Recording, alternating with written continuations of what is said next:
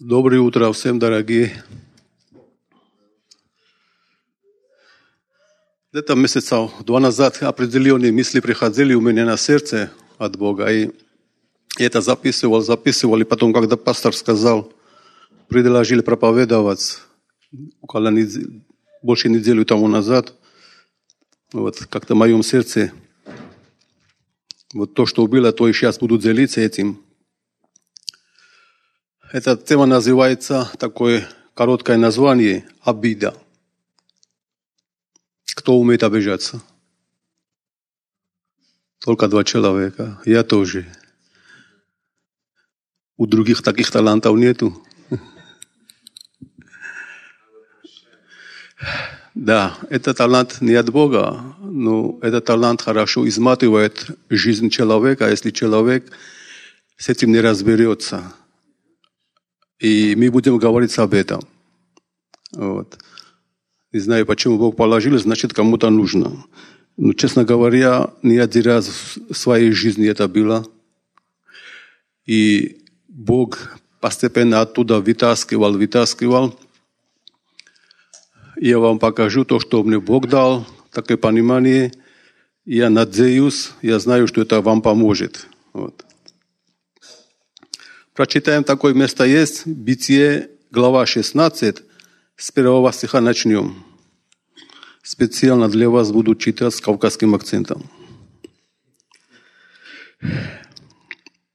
У Авраама и жени его, Сари, не было детей. У Сари была служанка, египтянка по имени Агар. И сказала Сара Аврааму, Господь не пожелал, чтобы я имела детей. Так войди к моей служанке Агари, и я приму ребенка, который родится у нее, как моего собственного. Авраам послушался свою жену Сару. Это произошло после того, как Авраам прожил 10 лет в земле хананской, знаете, Бог сказал Аврааму, что Он даст землю хананскую. Они живут на этой земле уже 10 лет. Ребенка нету. Он сказал, что эта земля будет твоей для твоих потомков. И не всегда легко бывает, когда тебе что-то Бог говорит, ты Богу слушаешь, ты там, где Бог тебя поставил, и там ничего не происходит. Они жили в хананской земле уже 10 лет и ребенок нету. Кому эта земля достанется? Почему ничего не происходит? Интересно, иногда такие вопросы возникают, но если ты там, где Бог тебя поставил, Бог делает свою работу. Независимо от того, как тебе кажется, будь предан Богу, продолжай стоять там, где Бог тебя поставил. И Сара дала ему служанку, своему мужу Аврааму, служанку Агар. Агар забеременела от Авраама и, увидев это, очень возгордилась и стала считать себя лучше Сари, своей хозяйки. Но Сара сказала Аврааму, моя служанка теперь ненавидит меня, и это твоя вина. Я дала ее тебе, она забеременела и теперь считает себя лучше меня. Я хочу, чтобы Господь рассудил, кто из нас прав. Но Авраам сказал Саре, ты хозяйка Агари, можешь сделать с ней все, что хочешь. Сара была жестока к Агари, и та убежала. И когда она убежала в пустыне, там ангел находит ее и говорит, ангел Господний сказал, Сара, твоя хозяйка, так иди же домой и будь ей послушна. И еще есть такой стих 11 в этом же главе. И еще сказал ей ангел Господний, Агар, ты сейчас беременна, и у тебя родится сын. Ты назовешь его Измаилом. И Господь слышал, что с тобою обошлись жестоко. В русском переводе написано в синодальном немножко по-другому, но это такой перевод. Что я здесь вижу? У Авраама и Сары нету детей. Они живут на обетованную землю. Сара, конечно, любая женщина хочет детей иметь, да? И для нее это тоже трагедия и стресс. И вот теперь у нее такой мысль, как будто, ну, как, бы, как бы она нашла выход из этой ситуации, предлагает своего мужу, свою служанку, что она родит ребенка. И она этого ребенка будет воспитывать как свое. Но что-то пошло не так. Когда мы начинаем искать свои решения, какие мудрые бы они не казались, со временем мы понимаем, что мы не все можем учитывать. Мы не все можем рассчитать.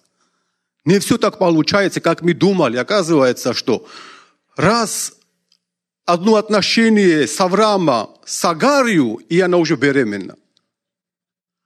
И внутри, внутри у Сары, да, я думаю, что как любого человека возникает зависть или какое-то расстройство, что она живет с мужем, она хочет ребенка.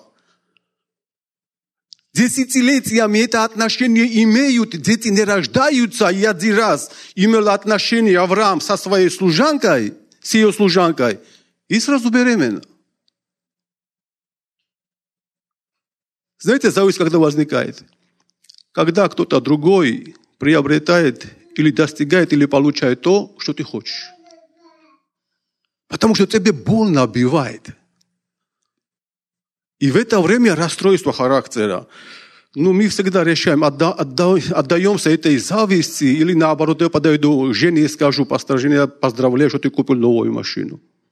Или я начну, знаешь, как зависть говорит, о, ты дорого заплатил, можно было подешевле найти такую машину, ты поторопился.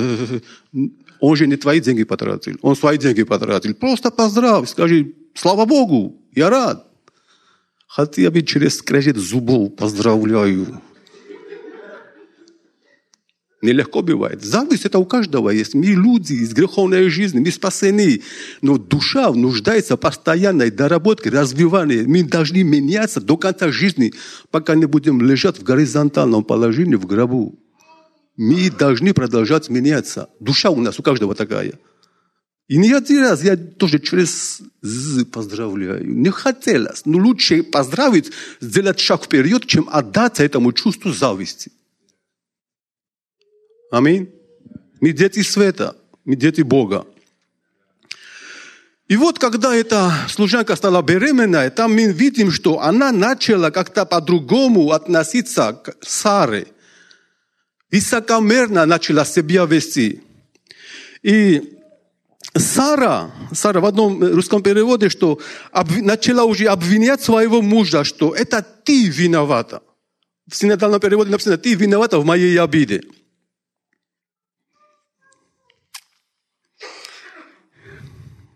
И это, э, этот четвертый стих. «Моя служанка теперь ненавидит меня, и это твоя вина». Сара говорит Аврааму. В Библии написано в синодальном переводе, как я сказал, она обиделась. Это нелегко. Нелегко, когда такая ситуация происходит. И что я здесь вижу? Обида. Сара сильная женщина. Она реально сильная женщина, потому что она такие вещи прошла, минимум две ошибки своего мужа такие, что других женщин бы сдуло вообще из планеты Земли. Когда тебе твой муж отдает другому, чтобы себе спасти свою жизнь. И ты говоришь, ты скажи, что ты моя, моя сестра, не жена. Чтобы тебя заберут, а я живым буду. И она настолько любила, и до сих пор до меня не доходит, что женщина, она согласилась себе принести жертву, чтобы мужа спасать, любимого человека. И однажды один, пастор Андрей проповедовал, то ли тема была это, то ли, то ли фраза в одной теме, если вы помните, не утони, намели. Кто-нибудь такую фразу помнит? Иногда, знаете, что происходит? Огромные ситуации мы проходим, стресс и потрясение, потом какой-то мелочь, отдаемся этому расстройству, этой обиде, и так это захватывает. У меня были такие моменты. Потом еле-еле выкарабкался оттуда, думаю, это что я делаю? Просто расстройство, даже не так сильно было. Можно было ну, минут пять Ну, можно сказать, пожалеть себя и продолжать жизнь. Нет, отдался день, второй, третий, потом такие эмоции, даже трудно молиться, общаться с Богом, думая, что происходит. Можно утонуть на мели, где меньше воды, где можно даже стоять, но из-за того, что ты отдался этому чувству негативному, это тебя просто уничтожит. И она прошла многие вещи. И вот такой ситуация возникает. Хотя это не очень легкая ситуация. И она обвиняет своего мужа. Ты виновата в моей обиде. Ты в этом виноват. Хотя она сама инициировала эту идею. Она сама предложила. И Авраам написано, что он послушался своей жены. Он не сам придумал Авраам. Что мы здесь видим?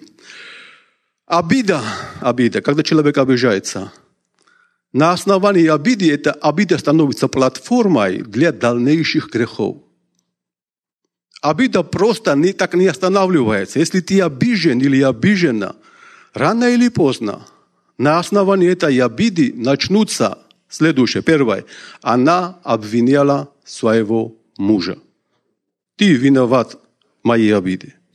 Это пастор виноват. Это губернатор виноват. Это брат виноват. Это все виноваты. Это Путин с Медведем виноваты. Все виноваты. Но не я. Жена, змей, и так можно пройти. На основании обиды начинается осуждение человека. Мы обвиняем друг друга. Первое. Во второе, обида искажает фактов и правду. Обида искажает фактов и правду. Сара не сказала, знаете, что Авраам, извини, но это была моя идея, но мне очень больно сейчас. Как-то не так получилось, как я думала. Прости меня, пожалуйста, ну, служанка как-то достает меня, как-то высокомерно на меня смотрит. Хотя бы возьми вину за твою часть. Вы заметили, когда обидчивые люди говорят что-то? Или человек, который обижен, как он говорит, он никогда, или она никогда не признает свою часть вины. Вот он такой, вот он такой. Они так со мной поступили. То, то и перечисляет список, 150 причин. Это они виноваты. Ни одного слова он или она не скажет, что вот я здесь виноват. Я однажды слушал служителя, потом второго, и какие-то сестры приходили к нему, жаловали, что мужья не уважают и так далее. И вот так, так, так с ними поступают. И знаете, в чем я заинтересовался? Рассказала ли эта сестра, как она не уважает своего мужа? Рассказала ли она, что как она кричала, орала, издевалась над своим мужем, не повиновала своего мужу? Рассказала ли она свои ошибки? Или когда муж говорит, моя жена вот такая, вот такая моя жена, рассказывает ли это мужчина, что, знаешь, я с моей женой вот так грубо относился, ее желание не учитывал, даже не спрашивал, что она хочет. Я за нее решал, как будто она моя слуга. Обида искажает правду и факты. Я говорю, что она обвинила Авраама, ты виноват. За то, что это случилось, но мы читаем вот факты на лице. Сара инициировала этот. Сара предложила это. Сара сказала, возьми мою служанку, войди к ней. Не Авраам это сделал. Знаете, если Авраам в чем виноват, я так думаю, если он заметил, он заметил, что это Агар относится к Саре пренебрежением, относится с пренебрежением. Он виноват в том, что он должен был позвать этой Агари и сказать, то, что я с тобой имел отношение, это вообще не означает, что ты лучше моей жены. Повинуйся ей, она твоя хозяйка, и уважай ее. Если он это заметил и этого не сделал, в этом виноват. Но то, что такое случилось, то такое, да, сама Сара виновата. И очень часто как я еще раз повторяю, обиженные люди говорят однобокую информацию со своей стороны. И это искажение факта. То есть это обида ослепляет человека. Убивает здравомыслие, рассудительность. Однажды Игорь сказал то, что я ему сказал, ну, то, что я ему сказал, я тоже от другого услышал, что И это было, не знаю, 20-30 лет тому назад, я даже не помню, что по закону Моисея есть чистые животные.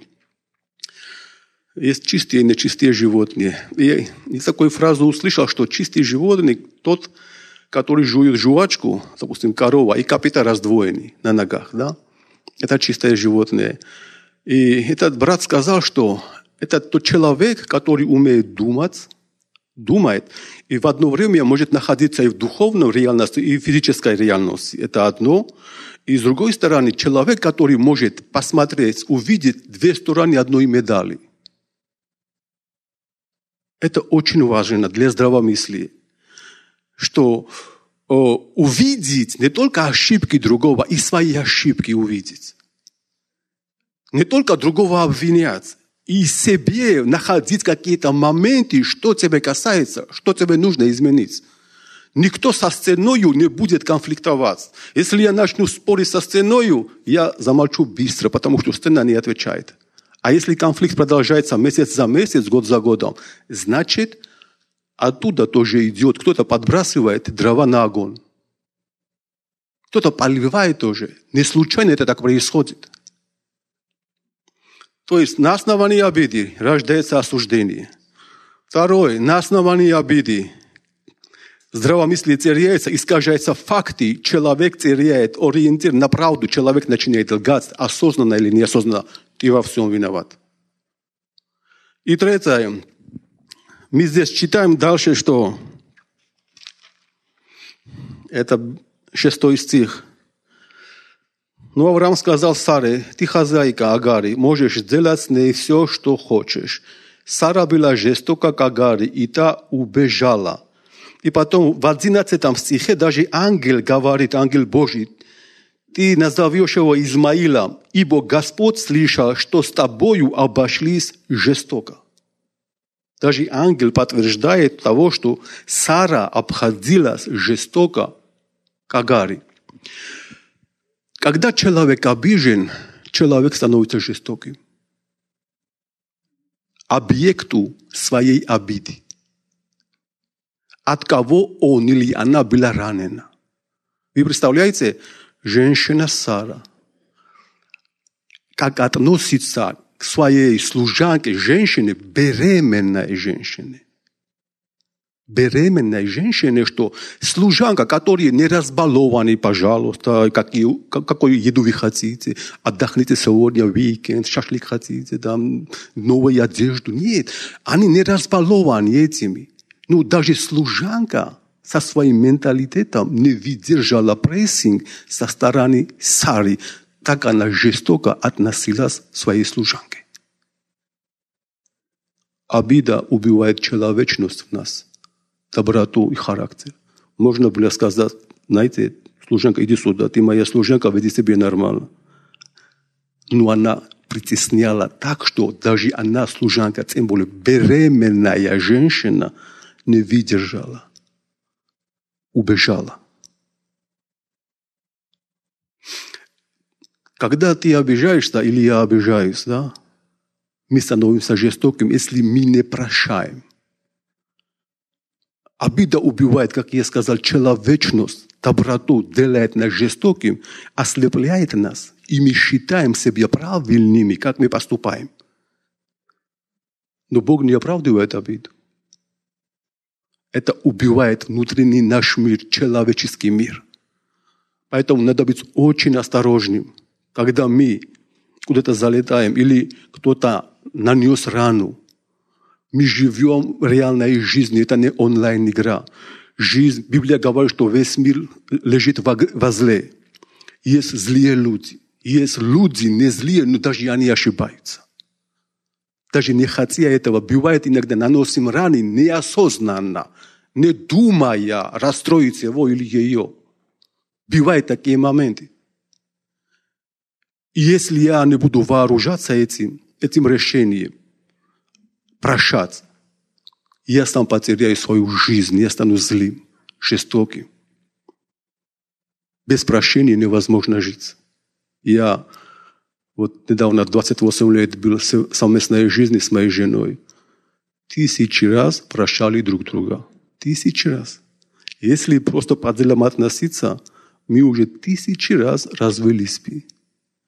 Потому что и она залетает, ошибается к отношению ко мне, я много раз ошибался к отношению к ней. Никто не живет без ошибки. Даже Соломон говорит, что нет человека, который творил добро и не грешил бы. То есть даже человек, который ориентирован на добро, даже он ошибается. Хотя все знают, что он добрый или она добрая, и те допускают ошибки.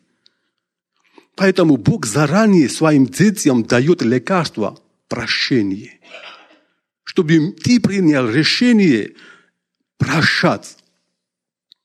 И это очень важно. Что такое обида? Обида – это иллюзия справедливости. Обида – это иллюзия справедливости.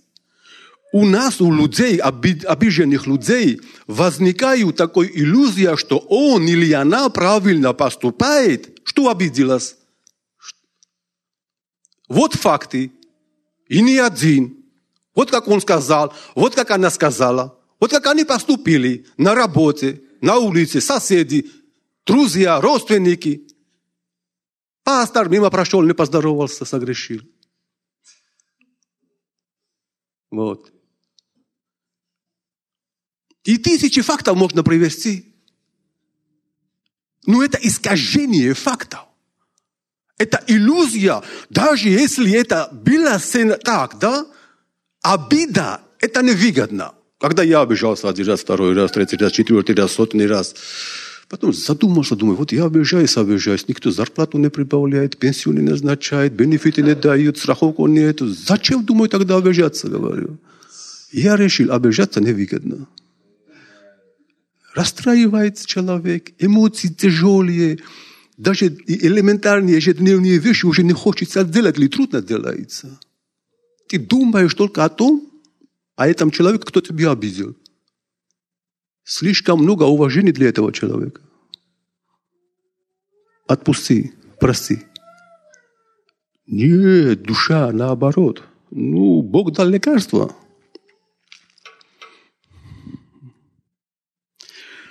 Так что некоторые люди, даже не осознавая этого, думают, что обида – это справедливая позиция отношения обидчика. Это неправда.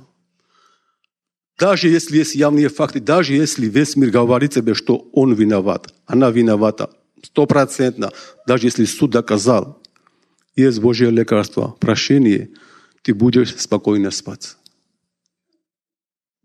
Кроме тебя обида никого не разрушает. Бог, Бог такой пример привел, что обида это как заноза цели.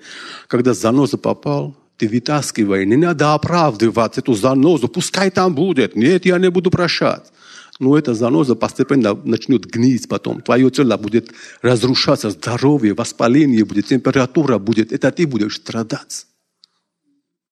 Вы представляете, если бы Иисус не, не прощал людей, Он был бы самым злым человеком на земле.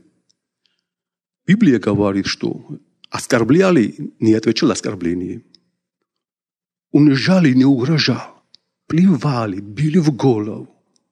Он же мог им сдачу дать, как мужчина, хотя бы словесно минимум. Это бы разрушило его внутренний мир. Именно в этом есть победа. В том, что мы становимся слабыми для грехов, когда мы в Боге. Мы не отвечаем злом за зло. И любите кого? Врагов. Ваших любите. Вот это есть победа. Вот, а не то, что вот смотри, почему я не буду прощать. Хорошо, если ты хочешь жить в поражении, живи, это ты решаешь, ну, ничего хорошего это тебе не принесет. Обида также есть, знаете, что средство для того, чтобы контролировать других людей. Через обиды некоторые люди контролируют других. Он обиделся, она обиделась, и сразу извини, прости, вокруг, попадаете в центр внимания. И некоторые люди вот этим неправильными путями хотят привлечь внимание к себе. Потому что как только он обиделся, или она обиделась, или он обиделся, я, я из Грузии, короче.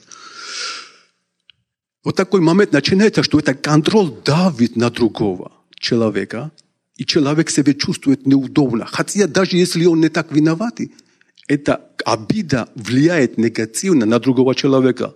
И человек даже может попасть под контроль обидчивого человека и играть по его или ее правилам.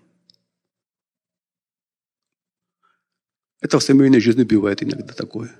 Когда жена посмотрит на тебя прокурорскими глазами. Или она пройдет прокурорской походкой. Ты виноват. Или я лег в постели, смотрю на восток, а она на запад смотрит. Спиной друг другу. Я обижен на тебя.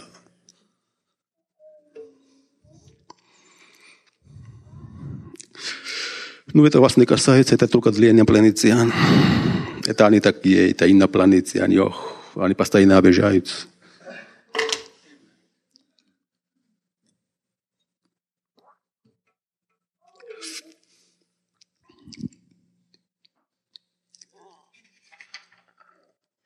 Я одну бумагу закончил. Держитесь. У меня есть время еще. Э, обидчивый человек, я тоже заметил по себе, когда я обижался, ну прости, ну извини, ну я не думал так, я не думал, что тебе это так заденет. А, так. И, и я понял, что мне это нравится. Но потом я понял, что мне нравится не обида, а то, что на меня внимание обращают. И люди, которые не получают достаточно внимания, они могут манипулировать обидами, чтобы вот потом все вокруг, ну все нормально будет, и так хорошо будет, а, и все вокруг бегают, и он или она наслаждается. Обида привлекает внимание. Есть люди, которые совершили беззаконие, преступность, преступность даже были, потому что он или она попали в центр внимания. Хотя потом послали в тюрьму, но из-за того, что постоянно задавали вопросы, допрашивали, интервью брали, почему вы такое зло сделали человеку. Эгоизм питается.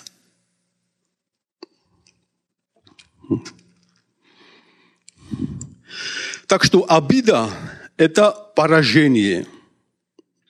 Прощение – это победа. Обида – это поражение. Прощение – это победа. Принимайте решение быть победителями до конца жизни.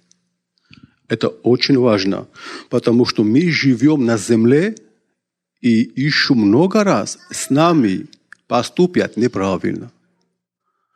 Много раз подрежут на дороге. Не дадут то, что мы заработали. Что-то не так пойдет. Не получим то, что надо – и очень часто еще будет куча возможностей обижаться. Не отдавайтесь этим чувствам. Побеждайте. Не всегда легко прощать, знаете, не всегда легко прощать, но начни. Старайся. Попытай один раз, попытай второй раз.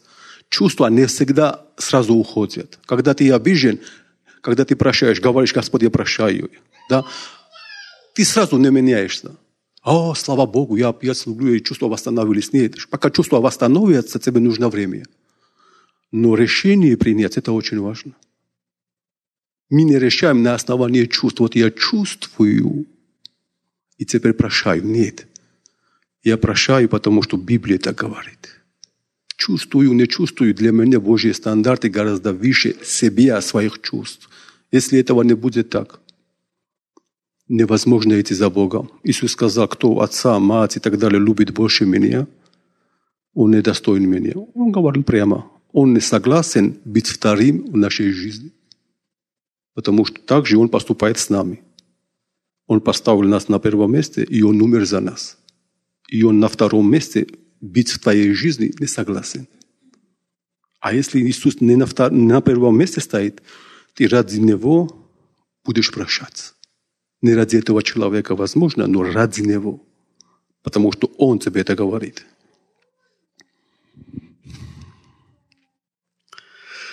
Обида – это тюрьма, где ты будешь сидеть. И из твоей тюрьмы ты будешь видеть людей, которые улыбаются, радуются.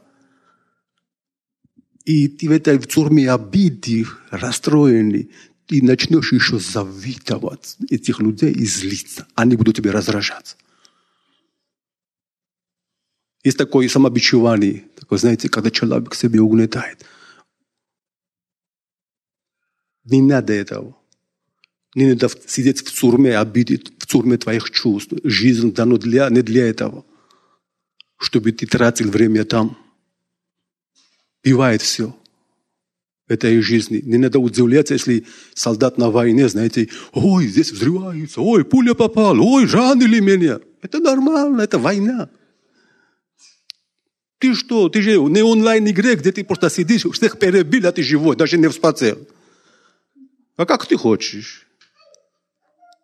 Ой, Иисуса распяли, убегаем отсюда, с земли, сдуло и всех апостолов на Марс. Нет, они живые люди, это живая жизнь. Однажды слышал такое, что женщина стала жаловаться на человека, который пристально смотрел на нее. Даже сейчас, даже если ты смотришь, по-моему, 15 секунд, это уже считается насилием. Вот на женщину смотришь 15 секунд, да? Думаешь, Боже мой, я для себя подумал, как эта женщина может жить на этом грешном земле? А если кто-то пальцем тронет тогда? Как она может жить? Она же потеряет мир и покой.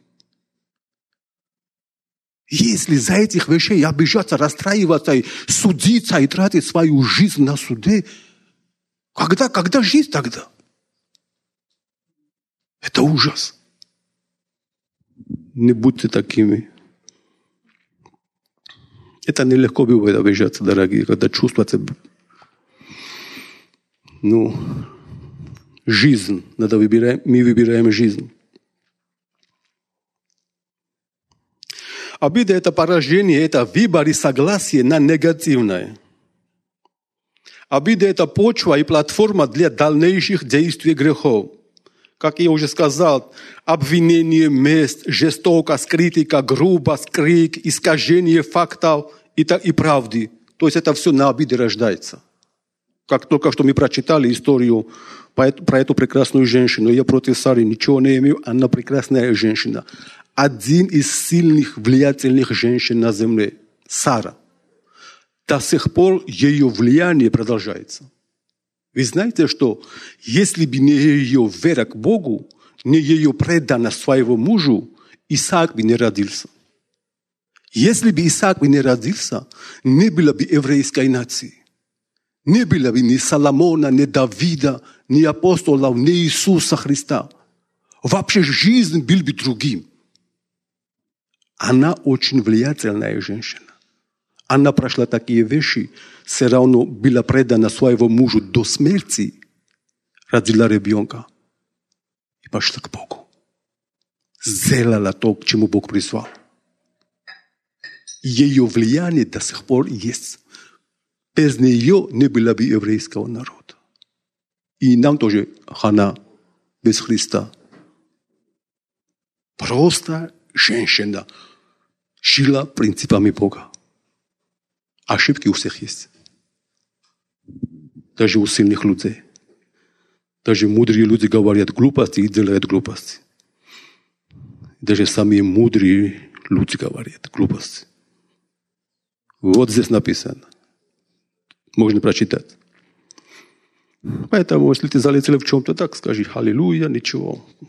Примем правильное решение, продолжайте вперед. Не надо становиться даже прокурором самого себя и такой, и такая, ничего не получается. Нет, прощай самому себе, иди вперед. Ничего.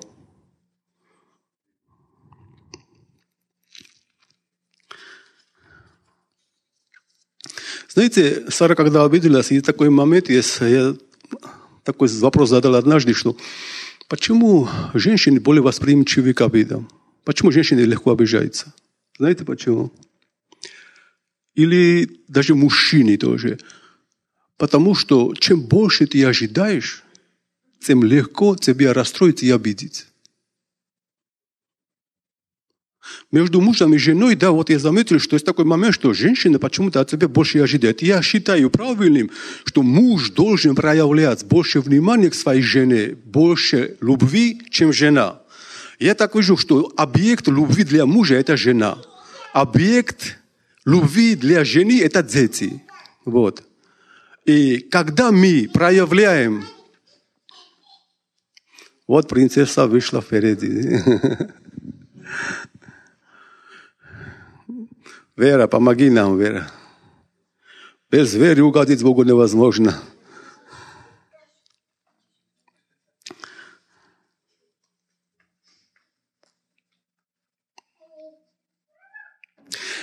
И чем больше у тебя ожидания, тем больше у тебя раны будет. Чем больше я ожидал от своей жены что-то, такого-то какого-то отношения, тем легче я расстраивался. И порой у нас есть надутые ожидания, слишком большие, чем они нужны. Вообще-то ожидать что-то в отношении – это нормально. Взаимность – это нормально. Ожидать. Если я уважаю тебя, ты уважаешь меня. Да. Потому что отношения не может пойти дальше, если нет взаимности. Если пастор звонит мне, общается, хочет говорить со мной, а я трубку не беру и так далее. Как бы он не хотел, как бы он меня не любил, если нет взаимности, отношения дальше не пойдет. Нужно отношения со, со вторым, от второго человека тоже. тоже. И когда вот это надутые ожидания бывает, да, когда человек ожидает, да, человек за все расстраивается. Однажды одного православного священника такое видео видел – Тебе говорит, все не нравится, тебе все раздражает. И комары раздражают, и птицы поют раздражает, и жара раздражает, и дождь раздражает, и Путин с Медведевым раздражает. Тебе все не нравится, говорит. Почему? Потому что ты в аду живешь, в ад внутри тебя, этот священник говорит. И это так. Как только внутри меняется, ты начинаешь замечать другие вещи. Вау, цветы красивые. Каждый день замечаешь. Каждый день вижу на небе другой дизайн облаков. Вау, какие красивые. Белые облака, синее небо. И там еще лес зеленый. Как красиво. А когда ты в обиде, ничего такого не замечаешь. У тебя черные очки, и все плохо. Все тебя не любят. Все тебя ненавидят. Никто тебя не понимает. Ты перестал пупом земли. Вот. Помните такое местописание? Я не прочитаю. Это 4 царство, 5, 10 и 11. 5 глава, 10 и 11. Когда Нейман пришел в Иудею, да, э, чтобы исцелиться от проказы, и он обижается. Почему он обижается? Я думал, что он думал? Что Елисей видит, помолится, призовет имя своего Бога, возложит на меня руки, на мои больные места, я буду исцелен. А Елисей был таким чудаком, что ему было все равно, ты царь или бомж. И он даже не вышел. Он послал слугу, говорит, скажи, пускай там воду семь раз крещение получит, и все, спасен будет. Кто поверит и крестится. И он обиделся. Он же военачальник, слуги, все так командир, начальник, проходи, садись, пожалуйста. А пророк Божий такой чудаком был какой-то. Даже с ним не дал возможность сфоткаться, селфи сделать с Елисеем. И человек обижается. Почему? Есть такие люди, которые обижаются. Вот они пошли на рыбалку и меня не пригласили. У них было день рождения, не пригласили. Костя сварил плов, даже не позвонил, сосо, иди сюда, плов есть. Я обижаюсь. И мне нравится обижаться. Я такой важный, что никто не может без меня пойти на рыбалку, отпраздновать день рождения, отпраздновать свадьбу и плов сварить. Обязательно я должен быть там. Если это не так, я обижаюсь. Есть такое знакомое чувство у кого-то? Или только я один такой чудак? Леша, помоги мне. Это греховная натура, это наши ожидания. Вот не сказали, не приняли, не помолились, руки не возложили. А может, не надо было руки возлагать. Так же работает. Священник сказал, пророк Божий сказал, сделал. Ну, тоже эти раби начали объяснять, господин, если бы он сказал что-то трудное, ну, просто нижний семь раз, и все. Сработал. Ну вот я тогда, ты же для этого приехал. Не то, что там стол накрыли, там, а давай, о, Неймар приехал, музыки там, вечеринку закатили там. Нет. Ну, у каждого у нас такое ожидание. Почему в семье начинается споры, когда замуж выходит или женится? Потому что муж, молодой парень думает, вот когда я женюсь, Буду кофе приносить моей принцессе Василии. На руках я ее буду носить. Только я об этом буду думать, что она хочет. Все желания буду записывать у нее. И буду жить, пахать и работать, чтобы ее желание исполнить. А женщина прочитала Библию. Вот жена повинуется муж, да повинуется муж. Буду повиноваться своего мужу. Научусь быть молчаливым. Вкусно буду готовить. Потому что Бог сотворил женщину для мужчины, чтобы ему было хорошо. Все будут делать, чтобы ему было хорошо. Вот они так думают. Поженились. Ну, что-то не сработало там. Или наоборот. Каждый тянет отдельно на себе. Не будет хорошо. Вот так будет. Он на руках будет носить. А она будет повиноваться. Вкусно будет готовить. А она вообще даже и кофе не умеет варить. И начинается. Ты мне этого не даешь. Ты мне этого. Ты меня не уважаешь. Это хорошее, знаешь, это семейные узы узы. Вот. Когда двох, двоих людей закинули в комнату, закрыли дверь и нигде сбежать. Тебе надо смириться, только научиться ее любить. Или ему его любить. Знаете, это напрягает душу. Но очень хорошая такая процедура жизни. Короче, один из причин, почему люди обижаются – потому что мы очень много ожидаем. Если бы мы думали наоборот, вот любить свою жену и так далее, если жена читает Библию, говорит, буду повиноваться своего мужу. Если он скажет, давай грабить банк, не пойду. Правильно. Грабить банк не надо. Плов варить надо. Костя, я тебе намекаю, плов варить надо.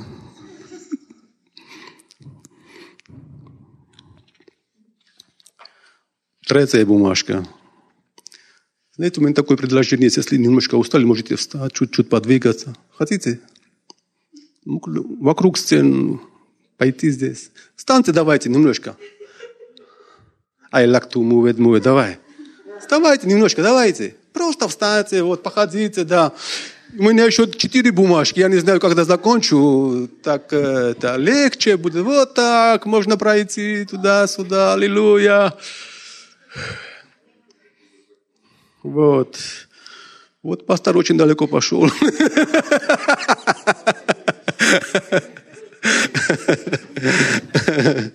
Такие паузы помогает. Уже 12.25. Опять 25. Видите?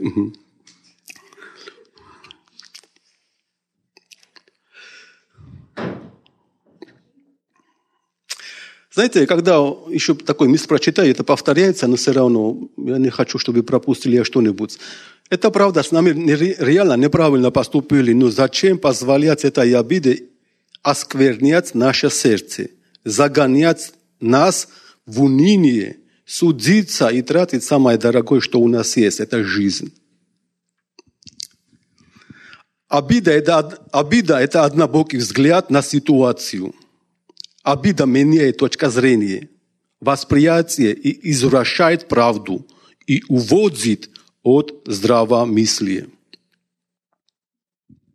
Иногда бывают такие моменты, что обида, знаете, у него большие глаза, и он или она это сделал или сделала сознательно, чтобы мне было больно.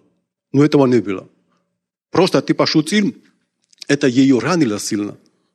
Ты даже не думал, что это так, она так среагирует, или наоборот, она что-то сказала, и это ранило меня сильно. И она удивляется, за какой-то, это же ерунда. Ну да, знаете, есть такие моменты, дорогие, что, возможно, это ерунда для меня, потому что я в этом сильный, но для нее очень чувствительное место. Возможно, в чем-то другом это ерунда для нее, но для меня очень чувствительное место.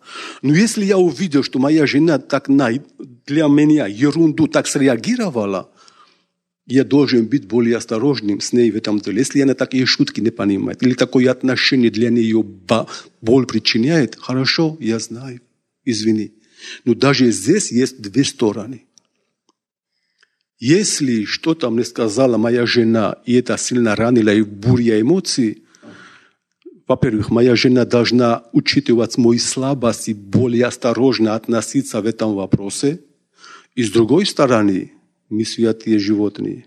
С другой стороны, я должен сказать, подумать, что я очень эмоционально среагировал на эту маленькую вещь. Это ненормально. Мне надо быть сильным в этом вопросе. Не надо так легко отдаваться этому чувству. Вы понимаете, с двух сторон. Потому что слова, они вскрывают какие-то вещи у нас. Позавчера смотрели какое-то видео, попал на Инстаграме. Женщина подошла к человеку, учителю или кому-то, и он хотел ей что-то научить. И он говорит ей, вы самая глупая женщина, кого я видел среди тех. Это задело ее. Потом, подождите, подождите, я не все вам сказал. И потом говорит, у вас странные зеленые волосы. И она улыбнулась. Говорит, у меня вообще не зеленых волосов нет, у меня просто я блондинка. Блондинка, она сказала. Потом этот, говорит этот человек, видите, когда я вам сказал, у вас зеленые волосы, это вас не касается, поэтому вы даже улыбнулись. Но когда я вам сказал, что вы глупая женщина, это вас ранило. Это означает, что что-то у вас внутри есть. Ваш внутренний мир на это слово среагировал. Это означает, что или тебя называли глупым, или ты сама не один раз называла себя глупым, и это осталось внутри себя. И когда такое же слово приходит снаружи, твой внутренний мир болезненно реагирует. Если ты хочешь понять, какие проблемы у тебя внутри, Послушай, на какие слова ты реагируешь.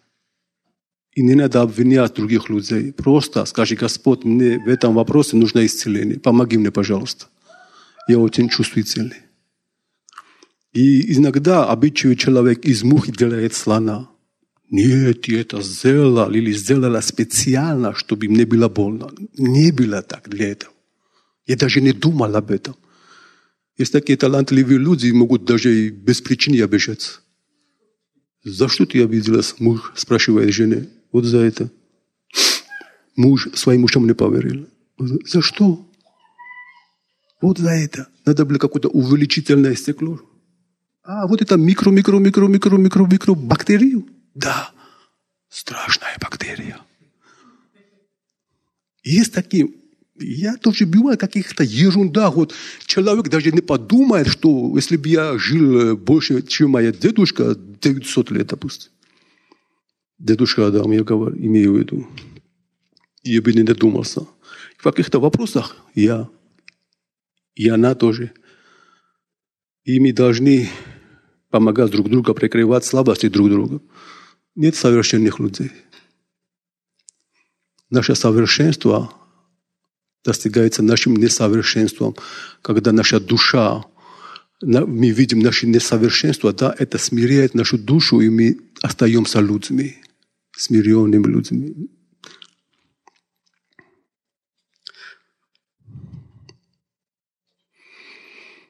Так, сейчас просто прочитаю некоторые фразы. Обида – это поражение, смерть, смерть жизни, радости, хорошего настроения и так далее. Обида – это болезнь для тела. Это головной боль, бессонница, высокое давление, проблемы с сердцем и так далее. Когда ты обижен, даже нормально не спишь. Давление, сердце барахлит, бессонница. Прощаешь, ты без лекарства исцеляешься. Ты еще плюс деньги будешь тратить потом, чтобы финансировать эту обидчивость. Тебе это надо?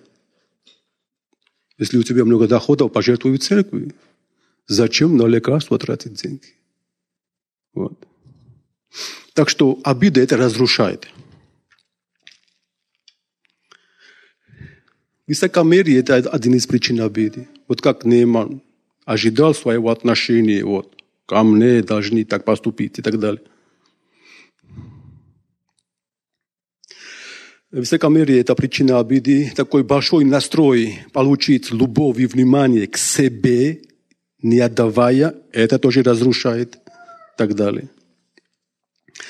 В Матфея написано, сами знаете этот, насчет прощения, Евангелие от Матфея, глава 6, 14-15. Давай просто прочитаю это, вы знаете это, но все равно.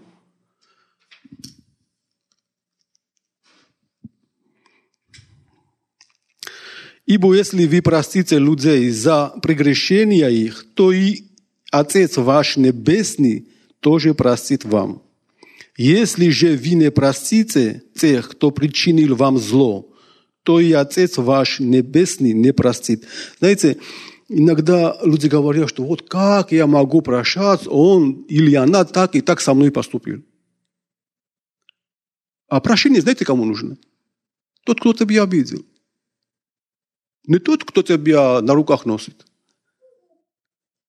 Именно тому человеку нужно твое прощение, кто тебя ранил, обманул, неправильно поступил. Я не говорю о глубоком отношении с этим человеком. То есть, ну, ты должен простить. Конечно, чтобы было глубокое отношение, я еще раз повторяю, надо, должен быть взаимность. Человек должен покаяться, попросить прощения, но у меня должен быть прощение для него. Но если он не кается, ну, тогда с моей стороны я прощаю, я не буду мучиться, не буду критиковать, осуждать и так далее. Я не потеряю чистоту моего сердца и человечность ради этого человека. Больше всего хранимого надо сердце хранить. Пускай сердце наше будет троном для Бога, пускай для Его присутствия, для Его характера, для Его точки зрения, для Его принципов, а не для того, чтобы какое-то злоба было к отношению к этому человеку потому что это оскверняет наше сердце. Прощение – это заповедь. Прощение – это позиция веры. Прощение – это повиновение Богу. Прощение очищает наше сердце от критики, осуждения, злобы, агрессии и так далее. Прощение – это свобода. Еще одно место прочитаю, Матфея 18 глава. И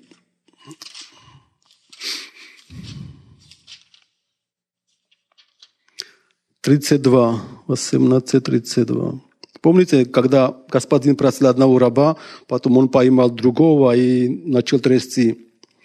Тогда хозяин призвал к себе раба и сказал ему, негодный раб, ведь я просил тебе весь долг, потому что ты молил меня, то есть ты просил меня об этом. Так разве не должен был ты проявлять милосердие к своему товарищу? Если даже я сжалился над тобою, и в гневе господин приказал наказать его и держать в тюрьме до сих пор, до тех пор, пока он не выплатит всего, что был должен. Также и мой небесный Отец, слушайте внимательно, потому что харизматы такие вещи не признают – также и мой небесный Отец, Иисус говорит, поступит с вами, если от всего сердца не простите своего брата. Также и мой небесный Отец, Иисус сказал. Нет, да, Библия это говорит. Знаете, что важно, что когда Господин простил этому человеку гораздо больше, он поймал другого – любовь, когда у тебя проблемы с прощением, всегда задай себе вопрос. Бог гораздо больше простил меня, или я должен гораздо больше простить этому человеку, обидчика? Тебе гораздо больше простили, чем ты должен или должна простить кого-то другого. Контраст между Богом и тобой гораздо сильнее, чем между тобой и тем человеком, который тебя ранил. И когда ты это понимаешь, ты не позволишь себе, своему каким-то негативным чувствам контролировать себя, ты скажешь, буду прощать. Потому что этот господин потом отдает этому человеку, этого человека в тюрьму. В другом переводе написано истязателям. Пока он не выплатит. Знаете, что Бог делает? Когда человек не прощает, Бог этого человека садит в тюрьму. В тюрьму определенных ситуаций. Эта ситуации не меняются. Ты будешь стараться, прилагать усилия. Если это бизнес не будет идти, постоянно провалы будут у тебя. Пока ты не простишь, ты будешь под арестом этих ситуаций. Потому что для Бога гораздо важнее твоя вечная душа который должен быть с ними в вечности, чем твой бизнес, служение и такие, как это прибамбасы. У тебя дела будут рушаться. Бог арестует тебя. Ты будешь думать, почему? Прости. И тогда Бог выпускает тебя. И тогда думаешь, вау, все наладилось, как по маслу пошел. А что я до этого? Ничего. Все делают ошибки. Рано или поздно осознал, слава Богу. Другой раз будь более осторожным а то Бог опять арестует. Ты будешь пленником этой ситуации. Они не изменятся. Ты от Бога не уйдешь. Так же и мой небесный Отец поступит, как это господин арестовал этого раба, пока он не выплатит. У нас нет других вариантов, дорогие. Есть один вариант – идти за Богом. Смирять свою душу. Душа не всегда хочет смиряться. Но каждый человек пускай решает, на чьей стороне ты хочешь быть. Так что мы прощаем, потому что Библия говорит. Основание прощения – Библия, Слово Божье, Божья заповедь. Мы не прощаем, потому что он, этот человек, э, есть такие политики, о, там не нужен, пригодится еще в жизни. Он там в каком месте работает, знаешь, или такой-то. Нет. Не из-за выгоды я прощаю, что он где-то работает. Я прощаю без выгоды, потому что Бог сказал, я поэтому прощаю. Не потому, что он мой родственник. А если он не родственник, не прощаю. Нет. Зачем мне? Пускай сто лет не нужен. Нет. Бог присматривает за нашим сердцем. Потом люди не прощают. Потом пренебрегают Словом Божьим. А когда им приспичило, на колени, Господи, помоги, молю, молю, молю. Знаешь что? Иди в баню, помой мысли Словом Божьим. Когда Бог тебе говорит, ты Бога пренебрегаешь, Его Слово пренебрегаешь. А когда тебе приспичило, Боже, помоги. Он никому не позволит использовать его. Хорошо тебя отшлифует, смири твою душу. Вот. Если нужно, му сделаешь. И потом, прости, согрешили перед небом и перед тобой, Отец. О, умный мальчик, поумнее.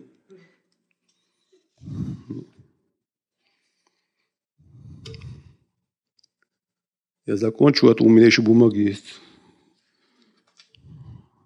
Что-то длинный проповедь получается у меня. Наверное, кому-то нужно было прощение. Вы же любите меня. Библия так говорит. Надо любить меня. Даже если я вашу душу напрягаю. Хорошая книга Библии.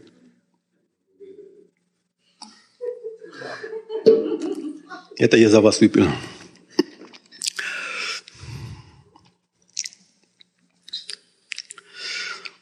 И кое-какие фразы прочитаю все, дорогие.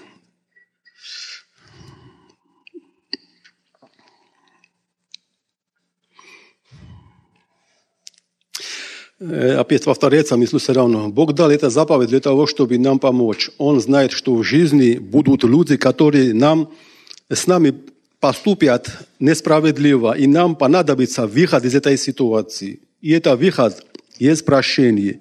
Люди, которые не выбирают Божий выход, то есть прощение, они раздражаются, гневаются, критикуют, у них начинается бессонница, высокое давление, головные боли, сердце, проблемы и так далее.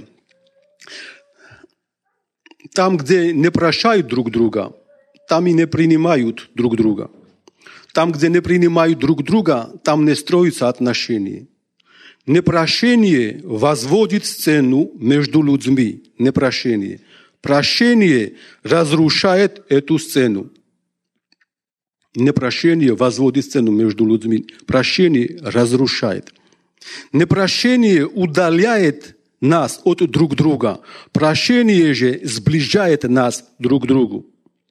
Непрощение притягивает дьявола, а прощение притягивает Божье присутствие. Непрощение приносит хаос и беспорядок. Прощение приносит мир и покой. Непрощение разрушает здоровье. Прощение созидает здоровье. Непрощение – это поражение, прощение – это победа. Непрощение блокирует твой внутренний потенциал, а прощение высвобождает. Вот. Так что пускай каждый решает, что будет выбираться. Каждый сам решает. У нас нет оправдания. Знаете почему? Потому что если я не могу, говорю, я не могу. Есть Бог, который все может. Если у меня нет желания, я могу обратиться к тому, кто дает и желание, и действие по своему благоволению. Так что у нас нет оправдания. Я не могу сказать, Господь, я не хотел или я не мог. Почему не молился мне? Когда ты что-то хотел или хотел, а ты же целые полгода молился на колени. Почему за это не молился? Значит, не очень хотелось. Ты считал правильным против этого человека говорить. Давайте встанем, дорогие, и помолимся. Потому что это реальная проблема у некоторых людей. Это разрушает отношения, это разрушает семьи. Люди не хотят прощать друг друга. И помните, что Бог гораздо больше нам простил, чем мы должны простить нашего обидчика. Бог гораздо больше нам простил. Небесный Отец, я не знаю это слово, кому прикоснется, кому нужно было Отец. Если у кого-то есть такой проблемы, Господь, или здесь, среди здесь сидящих, или тот, кто посмотрит, я прошу Тебя, мой Бог, помоги моим братьям, моим сестрам, чтобы они отпустили обиду, чтобы они отдали целиком свои сердца Тебе, чтобы в их сердцах не обитала обида. Я знаю, что не всегда легко прощаться, Отец, но я молю Тебя, дай желание моим братьям, моим сестрам, кто, кому это нужно, чтобы они вооружились этой мыслью, этим решением, прощать и благословлять. Храни Твой народ, Господь, потому что Ты сказал, что если мы не будем прощать, тогда Ты тоже не простишь нам. И тогда мы не можем увидеть Твое Царство, мы не можем быть там на небе. Никто с непрощенным, непрощенным сердцем не войдет с Тобою, Господь. И для Тебя очень важно, чтобы мы были с Тобою. И Ты иногда смиряешь через разные ситуации. Делай все, что нужно, Отец, с нами. Потому что все, что Ты допускаешь, это благо для нас – даже если сейчас мы не понимаем, это благо для нас. Ты всегда действуешь, исходя из вечности, Господь, а не из-за временных ситуаций или отношений. Благодарю Тебя за Твое Слово, за то, что Ты научил меня прощать, Господь, за то, что Ты освободил меня от обидчивости. Я не знаю, что будет впереди, сколько людей нанесут еще рану, но у меня есть решение, Твое лекарство. Я буду прощать, Отец. Я буду прощать и благословлять, как Твое Слово говорит, даже врагов, Господь. Спасибо Тебе за Твое Слово, которое исцеляет нас, помогает нас, благословляет нас. Я люблю Тебя, Боже. Благослови Твой народ и храни Твой народ. И все сказали Аминь. Благословение вам, дорогие.